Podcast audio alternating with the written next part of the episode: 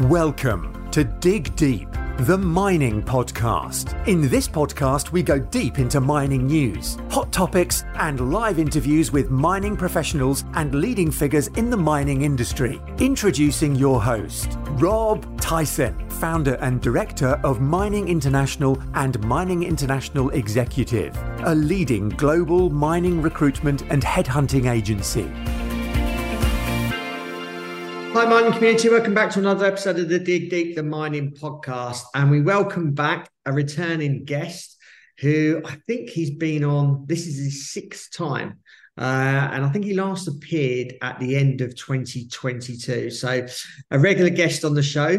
Um, it's Krishan Gopaul, who's the senior analyst at the World Gold Council. Um, and he's here to discuss um, what's happened uh, with gold demand trends in quarter two and um, and obviously beginning part of the year and possibly what's happening for the remainder of the year and the mark, gold market outlook. So um, that's welcome Krishan to the podcast. How you doing, Krishan? Oh well, Rob. Thank you. Uh, good to speak to you again. Yeah, certainly. As I mentioned, you've been on six, I think six times now. So, um, those that hadn't listened to previous episodes, I just wondered if you can just give us a quick summary of yourself and obviously what the Gold Council at uh, what the Gold Council does. Yeah, absolutely. So, as you mentioned, I'm a senior analyst here at the World Gold Council, working in the research team.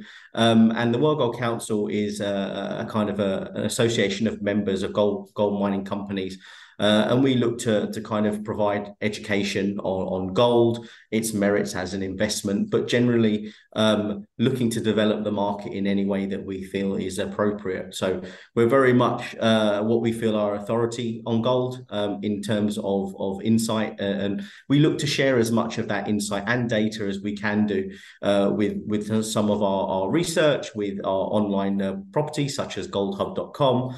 Um, and certainly uh, on on uh, conversations like this, it's certainly useful to help um, get the message out about gold. Certainly. Um, you recently published uh, the latest gold demands trends report for uh, quarter two of this year. Um, just wondering if you just give us an overview of uh, obviously the, the gold market over the last quarter. Yeah, sure. So Gold Demand Trends is our, our flagship report. It comes out quarterly, and as you rightly says, gives an overview of uh, the demand and supply dynamics that we've seen. And, and the most recent report, which focuses on Q2, uh, we saw that actual global gold demand declined 2% year on year to 921 tons. Um, now, the reasons for that are, are mixed. Gold is a very um, a very unique market in terms of the sectors that that uh, that exist within it and how they behave depending on on market conditions. So, what we really saw in Q2 was uh, it was gold was benefited from from uh, central bank buying, which remains robust. Um, and in fact, if you look at H1 as a whole for 2023, it's it's a record first half. Um, but not only was it central banks, we also saw it supported by healthy uh, investment markets, um, particularly in, in China um, and Turkey, uh, and, and also resilient jewelry demand. So, in, even in the face of higher gold prices. So there are a couple of dynamics there that really, um, really we can delve into to help explain why gold behaved the way it did over Q2. Um, you mentioned obviously um, supply, gold supply in the industry, and mine production reach, reaching 921 tons in quarter two, uh, which amounts to a record uh, mine production of 1,781 tons. Um, what would you say is behind that trend, um, and how how have things moved on from 2022? Yeah, it's it's a good question. So you're absolutely right. So Q2, we actually saw record gold mine production for that quarter, um, narrowly beating, I think it's Q2 in 2018. Um, and when you do add that up with the Q1 2023 total itself, a record for Q1, uh, we get the the full half year uh, record mine production that you mentioned. Now, in Q2 specifically, the reasons that we saw for uh, the increase in in mine production were twofold, really. So the first was seasonality. So in Q1, uh, and, and generally this happens at the start of every year, we come out of the winter, uh, and then for those jurisdictions which are, are more severely impacted by the colder weather, um, they obviously see their mine production drop. Uh, Um, but as we move into Q2, you tend to see that pick up. Um, and again, that's that's a seasonal trend that we see in most years. Um, so that's certainly one reason why we're starting to see a pickup again in, in mine production on a quarterly basis. The other one is down to a ramp up of production or, or I should say um, uh, projects in certain jurisdictions. So, for example, we saw um, a, a, ramp up in some of the uh, projects that uh, are taking place in, in Ghana. So, Bibiani and Obuasi were two that were, were picking up their production levels. Um, and, and similarly, I think we saw in Russia too. The other thing I would mention related to that is actually uh, many mines or a number of mines, say, for example, in South Africa, which are now back up to operating at full capacity, haven't been impacted by uh, things like uh, production strikes. Um, that, that have been going uh, going on in the last couple of quarters uh, or year or so. Um, the one thing that's also worth noting, um, as you you asked about the change to 2022, was very much COVID. Now, it's not something that we mention heavily in the report, and that really talks to the point that actually the impact of COVID on gold mine production has now pretty much worked its way out of out of the data. Certainly, we saw far fewer disruptions so far this year related to COVID, um, and none more so was that relevant than in China. So China uh, reported, I believe, a year-on-year increase, um, and if you look back to where we were in 2022, China was still going through a number of COVID-related lockdowns um, because of, of a, an increase in infections. Move forward to this year, in comparison, there were none. So certainly, um, removing that uh, that factor from from the picture certainly means that um, it helps to boost overall mine production when so many of the uh, projects around the world are able to operate at uh, at close or at full capacity. Um, looking ahead, do you expect production to remain uh, quite high for the rest of the year, uh, of the year? And do you see particular countries, um, I suppose, increasing their production maybe from last year? Any countries or jurisdictions?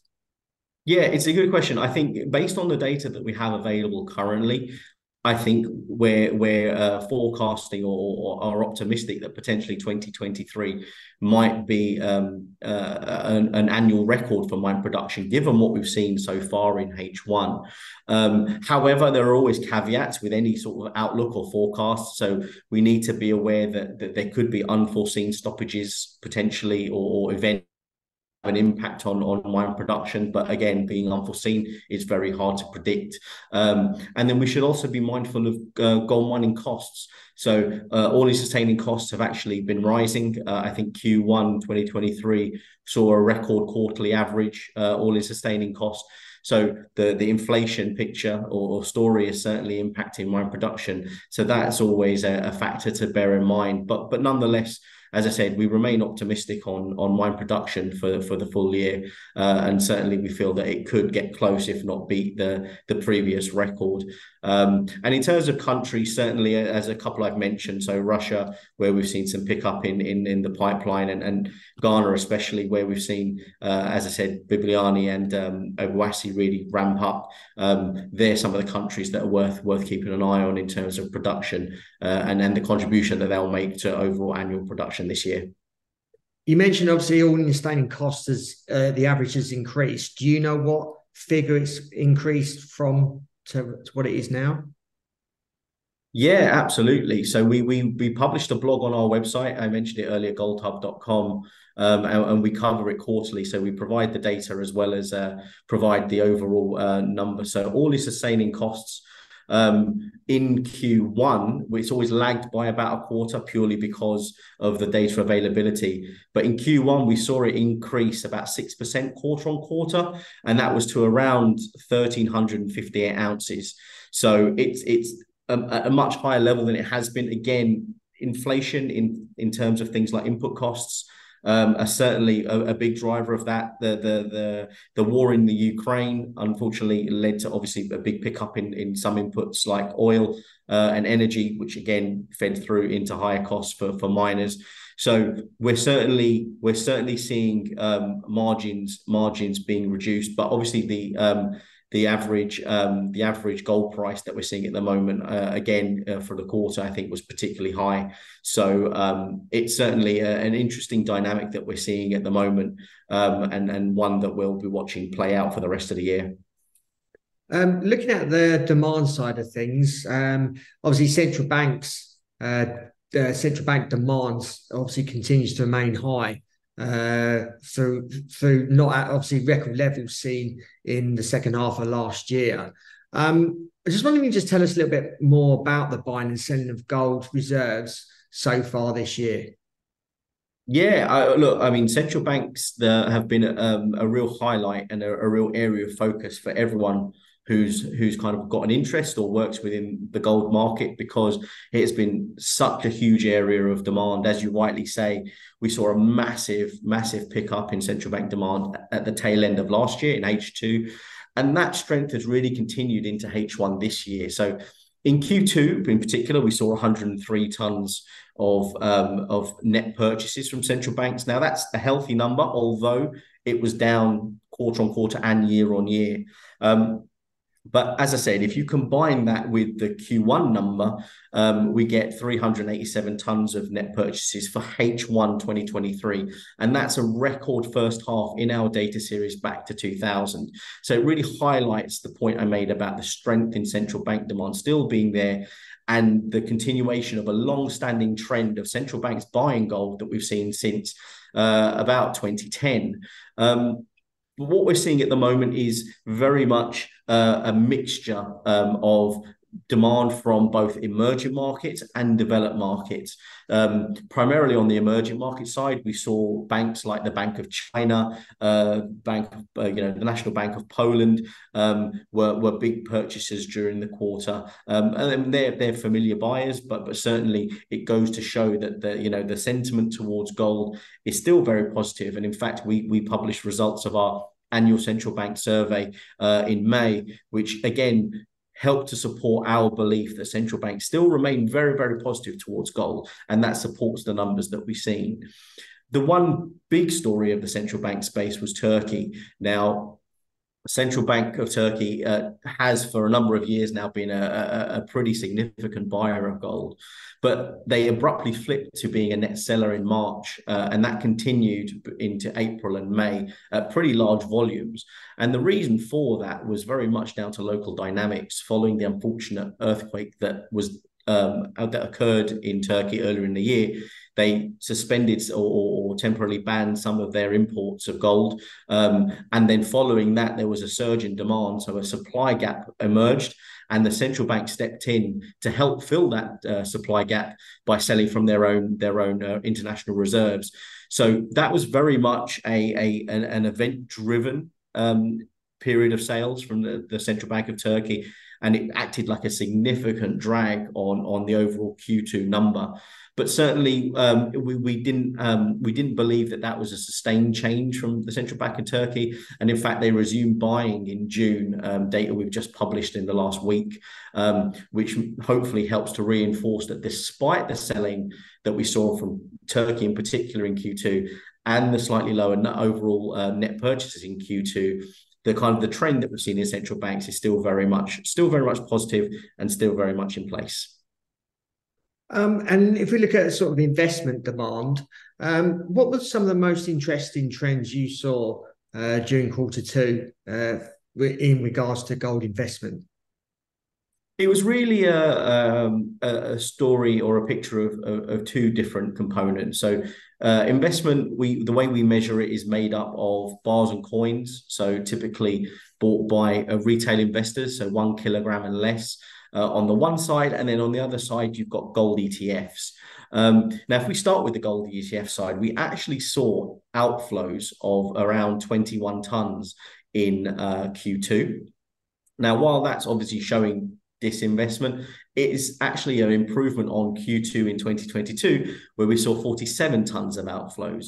So that's still a, a, a kind of a, a positive story. And then if you combine that with the Q1 inflows that we saw sorry yeah the, the the outflows we saw in q1 as well we actually had a relatively soft start for gold etfs in in 2023 and the reasons for that is uh, there are, are, we've seen the strong equity performance um, in markets across the world, which provide competition, obviously, and, and, question marks about the economic outlook for the US, for Europe, for, for many other many other economies around the world, um, and then the performance um, and and the, the kind of the the trajectory of interest rates and the pace of tightening from central banks. That all plays a part. They've held up relatively well. Um, the equity markets and interest rates obviously have been increasing, which may have um, led to uh, a little less interest um, in gold ETFs at this moment. Um, but con- contrast that with with bars and coins, and actually they were up they were up fairly strongly i think about 6% um, and and that really speaks to the fact that we've seen uh, good good interest in in um, bar and coin demand for for gold um, out of particular markets china is an example of where again uh, benefiting from from the kind of the, the removal of those COVID restrictions that I mentioned earlier. So taking those two together, you know, we saw that Q2 gold investment overall was up 20% uh, year on year. Again, primarily driven by that growth in the bar and coin market. But I'll also want to make mention of the OTC uh, investment market as well, the over the counter um, that was up um, significantly as well in the quarter, showing that um, in those areas of, of investment which are maybe a little harder to measure, um, we saw strong strong interest in, in gold as well. So it plays to a really interesting story about how gold investment is working in this environment that we're seeing. Yeah, obviously continuing on the uh, investing trail. Um, obviously, a lot of people that uh, listen to this podcast are involved in the mining industry. Um, and they may not necessarily understand the true value of what gold is and what it represents. So, for those that obviously are listening and haven't invested in gold previously, why would they look at investing in gold, whether that's coins, whether that's bars, whether that's ETFs? Um, I just wonder if you could just summarize for those that have never invested in gold before, why they would actually um, look at look at doing so. Yes, of course. I mean, certainly. Um, we have what we term our strategic case for gold, and, and that's what we position gold as an investment and the reasons why it, it, it is such we believe a, a an important strategic uh, investment that people can make and it forms um, and it helps to form a much more well diversified portfolio. So, some of the points that we raise around that and why we believe gold is such a good investment is firstly, gold is a highly liquid asset. And by that, I mean uh, it has an incredibly large market um, with a, a, large number of participants. Um, and it means that, that you can transact very, very easily. You can buy very easily, and ordinarily you can sell very easy. And that includes um, times of, of, of market stress. So, there have been many instances instances we've seen historically um, where some investors um, may find some of their investments harder to sell um, in in certain market conditions. Um, and if you look at gold during times of market stress, actually it maintains that liquidity, which means you can still transact. Um, I would also make the point that gold is no one's liability. So you own the physical gold, it's kept by yourself. You're not relying on a counterparty. So it links to ha- not having a credit risk, for example. You're not worrying about who that counterparty is, their credit worthiness, for example. That gives you that extra security. Um, and, and the final point I would make actually is that gold is scarce. Gold is a relatively scarce material, um, and therefore it is is proven over time to actually preserve its value uh, very very well. Um, and and and that means um, you know when there are times when you know portfolio may ebb and flow in terms of value because of your different components equities bonds whatever it might be over the long long term which is why we deem it or we believe it's a strategic asset is because it, it holds that value. Uh, it's certainly something that that can benefit, uh, we believe, uh, investors over time, um, whether that's 10, 20, 30 years, it could be more. Um, the final the final point I'd make overall um, is is certainly um, gold benefits from a, a, number of sources of demand as we've gone through uh, briefly now. Um, and it's these these uh, these attributes, these this very diverse um, demand base, which gives gold its characteristics, allows it to deliver long term returns, and therefore help improve diversification. And as I mentioned, underpinned by that that large market, which which gives it that liquidity that that um, is beneficial to, to, to many many investors. Um, your report notes that jewelry demand uh, remains resilient, um, obviously in the face of uh, pretty high prices. Um, what factors uh, support jewelry demand? Yeah, absolutely. So um, we did see jewelry consumption um, fall year on year by 3% in Q2. Um, but if you contrast that to the persistent high prices that we've seen in most markets across the globe, you can actually see that as quite a resilient performance, which is what we say in the report.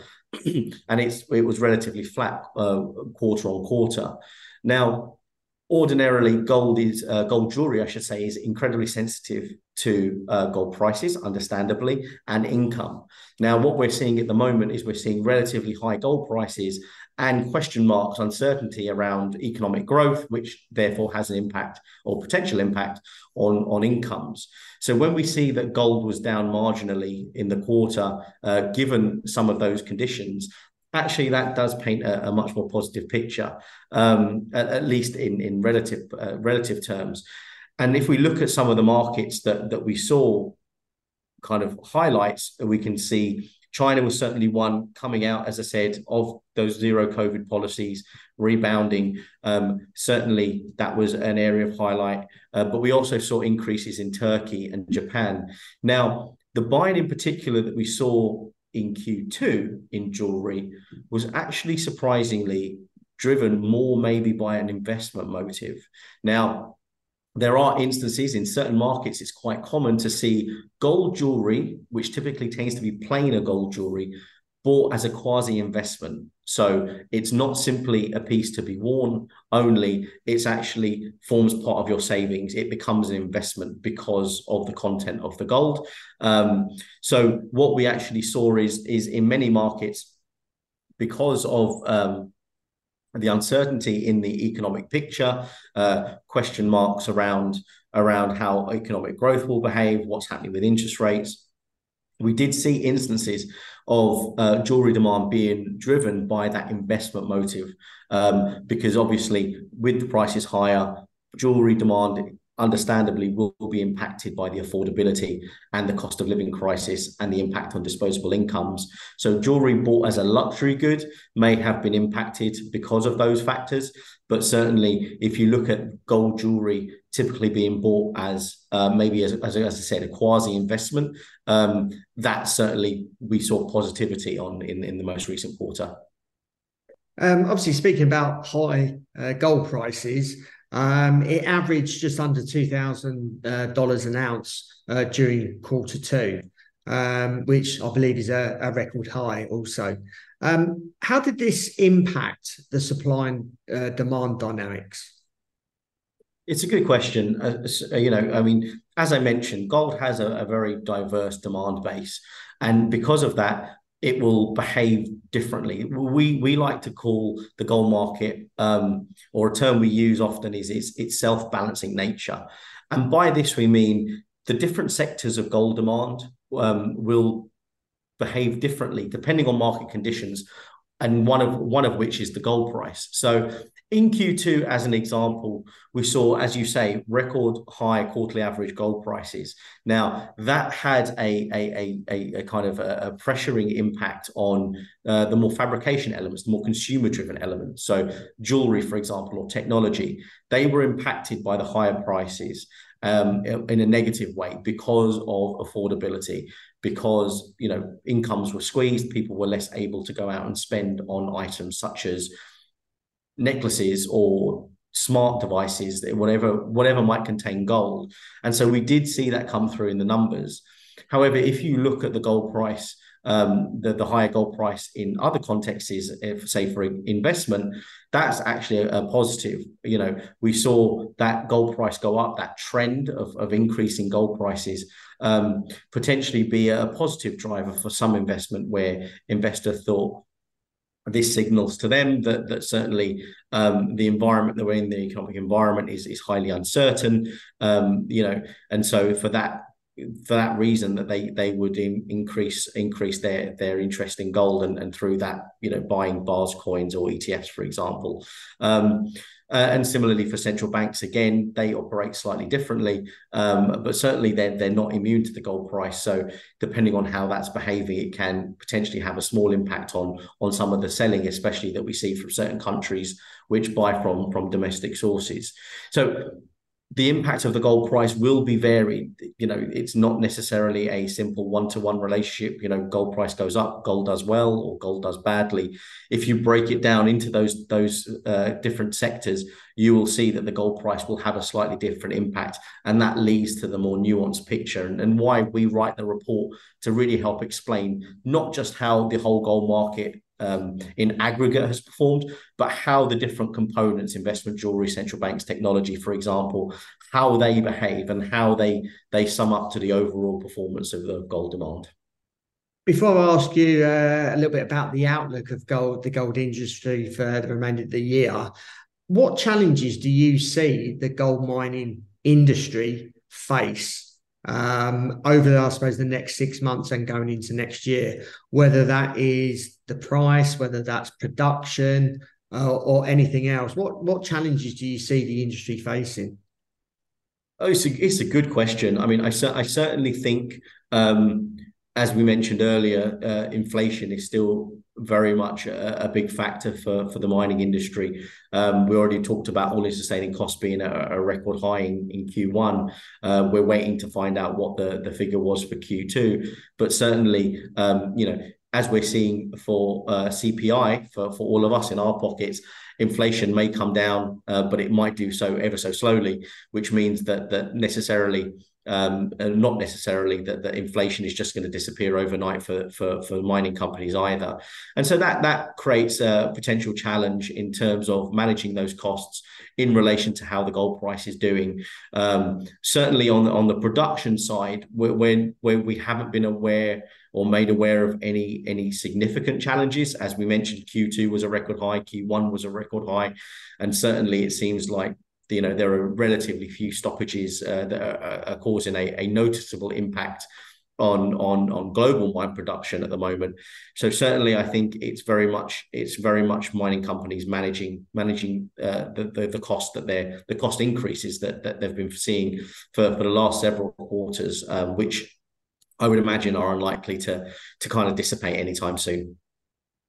And lastly what's the uh, gold outlook for the industry for the remainder of the year? Uh, what do you see happening? Yeah, so I mean, for the full year 2023, um, our expectation is that investment demand um, is going to be relatively unchanged compared to 2022. Um, if you look, we've already spoken about relative softness in ETFs uh, and, and to a lesser extent, bar on coin. But offsetting that is um, stronger OTC investment. So that's going to have a, a, kind of an offsetting effect, um, which means that that's that we believe that it's going to stay relatively stable. I think at the moment, we, you know, gold in general is is is up against a couple of headwinds in terms of uh, the trajectory of interest rates and question marks about where that's going to go. Certainly, uh, how that's going to have a knock on effect on things like the US dollar. So there is no no immediate catalysts uh, that we can see to to propel um, to propel uh, gold's performance uh, at the moment, and that it, that reflects in investment demand being relatively flat. Um, as we see at the moment. Um, if you look at jewelry uh, and fabrication for things like technology, again, you know, with the gold price uh, at the level it's at, that might may remain relatively uh, rel- relatively subdued because um, because again the affordability angle um, not just for consumers but also for for fabricators uh, uh, that is, is going to have a, a knock on effect uh, and certainly uh, I think we're we're we're um, we're we're likely to see that that pressure continue on affordability into the second half of the year. Again, inflation not likely to to to, to completely disappear anytime soon, um, and so you know that that's a downside risk for for jewelry and technology. Um, one positive that we can definitely uh, be uh, very optimistic about is central banks. Um, as it stands, we we foresee that uh, central banks are going to remain net purchases for H2 and overall H1. Uh, sorry, full year 2023. Um, and again, you know the, the reasons why I, I, think we've spoken about previously, but but you know the uncertainty that we've mentioned in the market, the the lack of counterparty risk. I think gold is is um, a very natural asset for central banks to own, and, and certainly the trend that we've seen since 2010 is very much of accumulation and they continue to do so at a fair clip. So we don't certainly see that changing around abruptly anytime soon. So certainly central banks we believe will be will be positive um, a, a, positive uh, for for gold demand in in the year as a whole. Um, so that that's a flavour of some of our some of our uh, demand expectations on the supply side. We've already mentioned about how we we feel that um, mine production is on course potentially for being an annual record. Um, and again, on the recycling side, something we haven't touched upon yet for the full year, with high prices, um, that potentially lends its support to higher recycling. Um, we haven't seen a significant pickup just yet, um, but we, we maintain uh, maintain a, a, view on that, that that potentially with the higher prices, if they become sustained uh, or, or increase more, then potentially that might might elicit a bit more recycling in the market. Krishan, really appreciate your time in, in giving us an update on uh, the gold industry and obviously uh, your report that you uh, recently released. Um, if our audience wants to um, view that document, um, wondered how they can go about doing that. Obviously, uh, you've got the website. Uh, is the Gold Council on other social media platforms as well? Yeah, absolutely. So we we have our website goldhub.com. You can download our gold demand trends report, um, and certainly you can see all of our insight and research and data uh, available on there as well. Um, uh, we are on Twitter or X, whatever it's called, um, uh, at uh, Gold Council. I'm on on Twitter X as well uh, at Krishan Gopaul, and and we we we post regularly updates on on on news and the gold market that we think is very relevant. Um, so you can definitely check us out on there. Um, so yeah, those are those are the main main ways in which to stay up to date with with all the the, the kind of the content that we put out. Um, and certainly, uh, uh you know, we hope that it's it's useful for people in the market. Yeah, certainly. And we include those in the show notes accompanying this uh, episode as well for easy access. Like I said, really appreciate your time. Thank you for listening and hope you enjoyed that episode and appreciate if you can share this obviously with people in the industry but people outside of the industry. Gold can be relevant to everyone everyone in the world whether it's for investment people may use it for jewelry um, so it gets people outside of the mining industry understanding what gold what relevance gold is in our in our life and i think a lot of people don't know that gold is in certain um, technologies that we use. Obviously, a minute uh, amount, but it'd be good to if you can share this episode with people outside the mining industry, as well as obviously people inside the mining industry. So, hope you enjoyed that episode. Lots to take away there. Um, and until next time, happy mining. Thank you for listening. Remember to reach out to Rob via the show notes and be sure to subscribe and leave a review. Until next time, happy mining helping each other to improve the mining industry.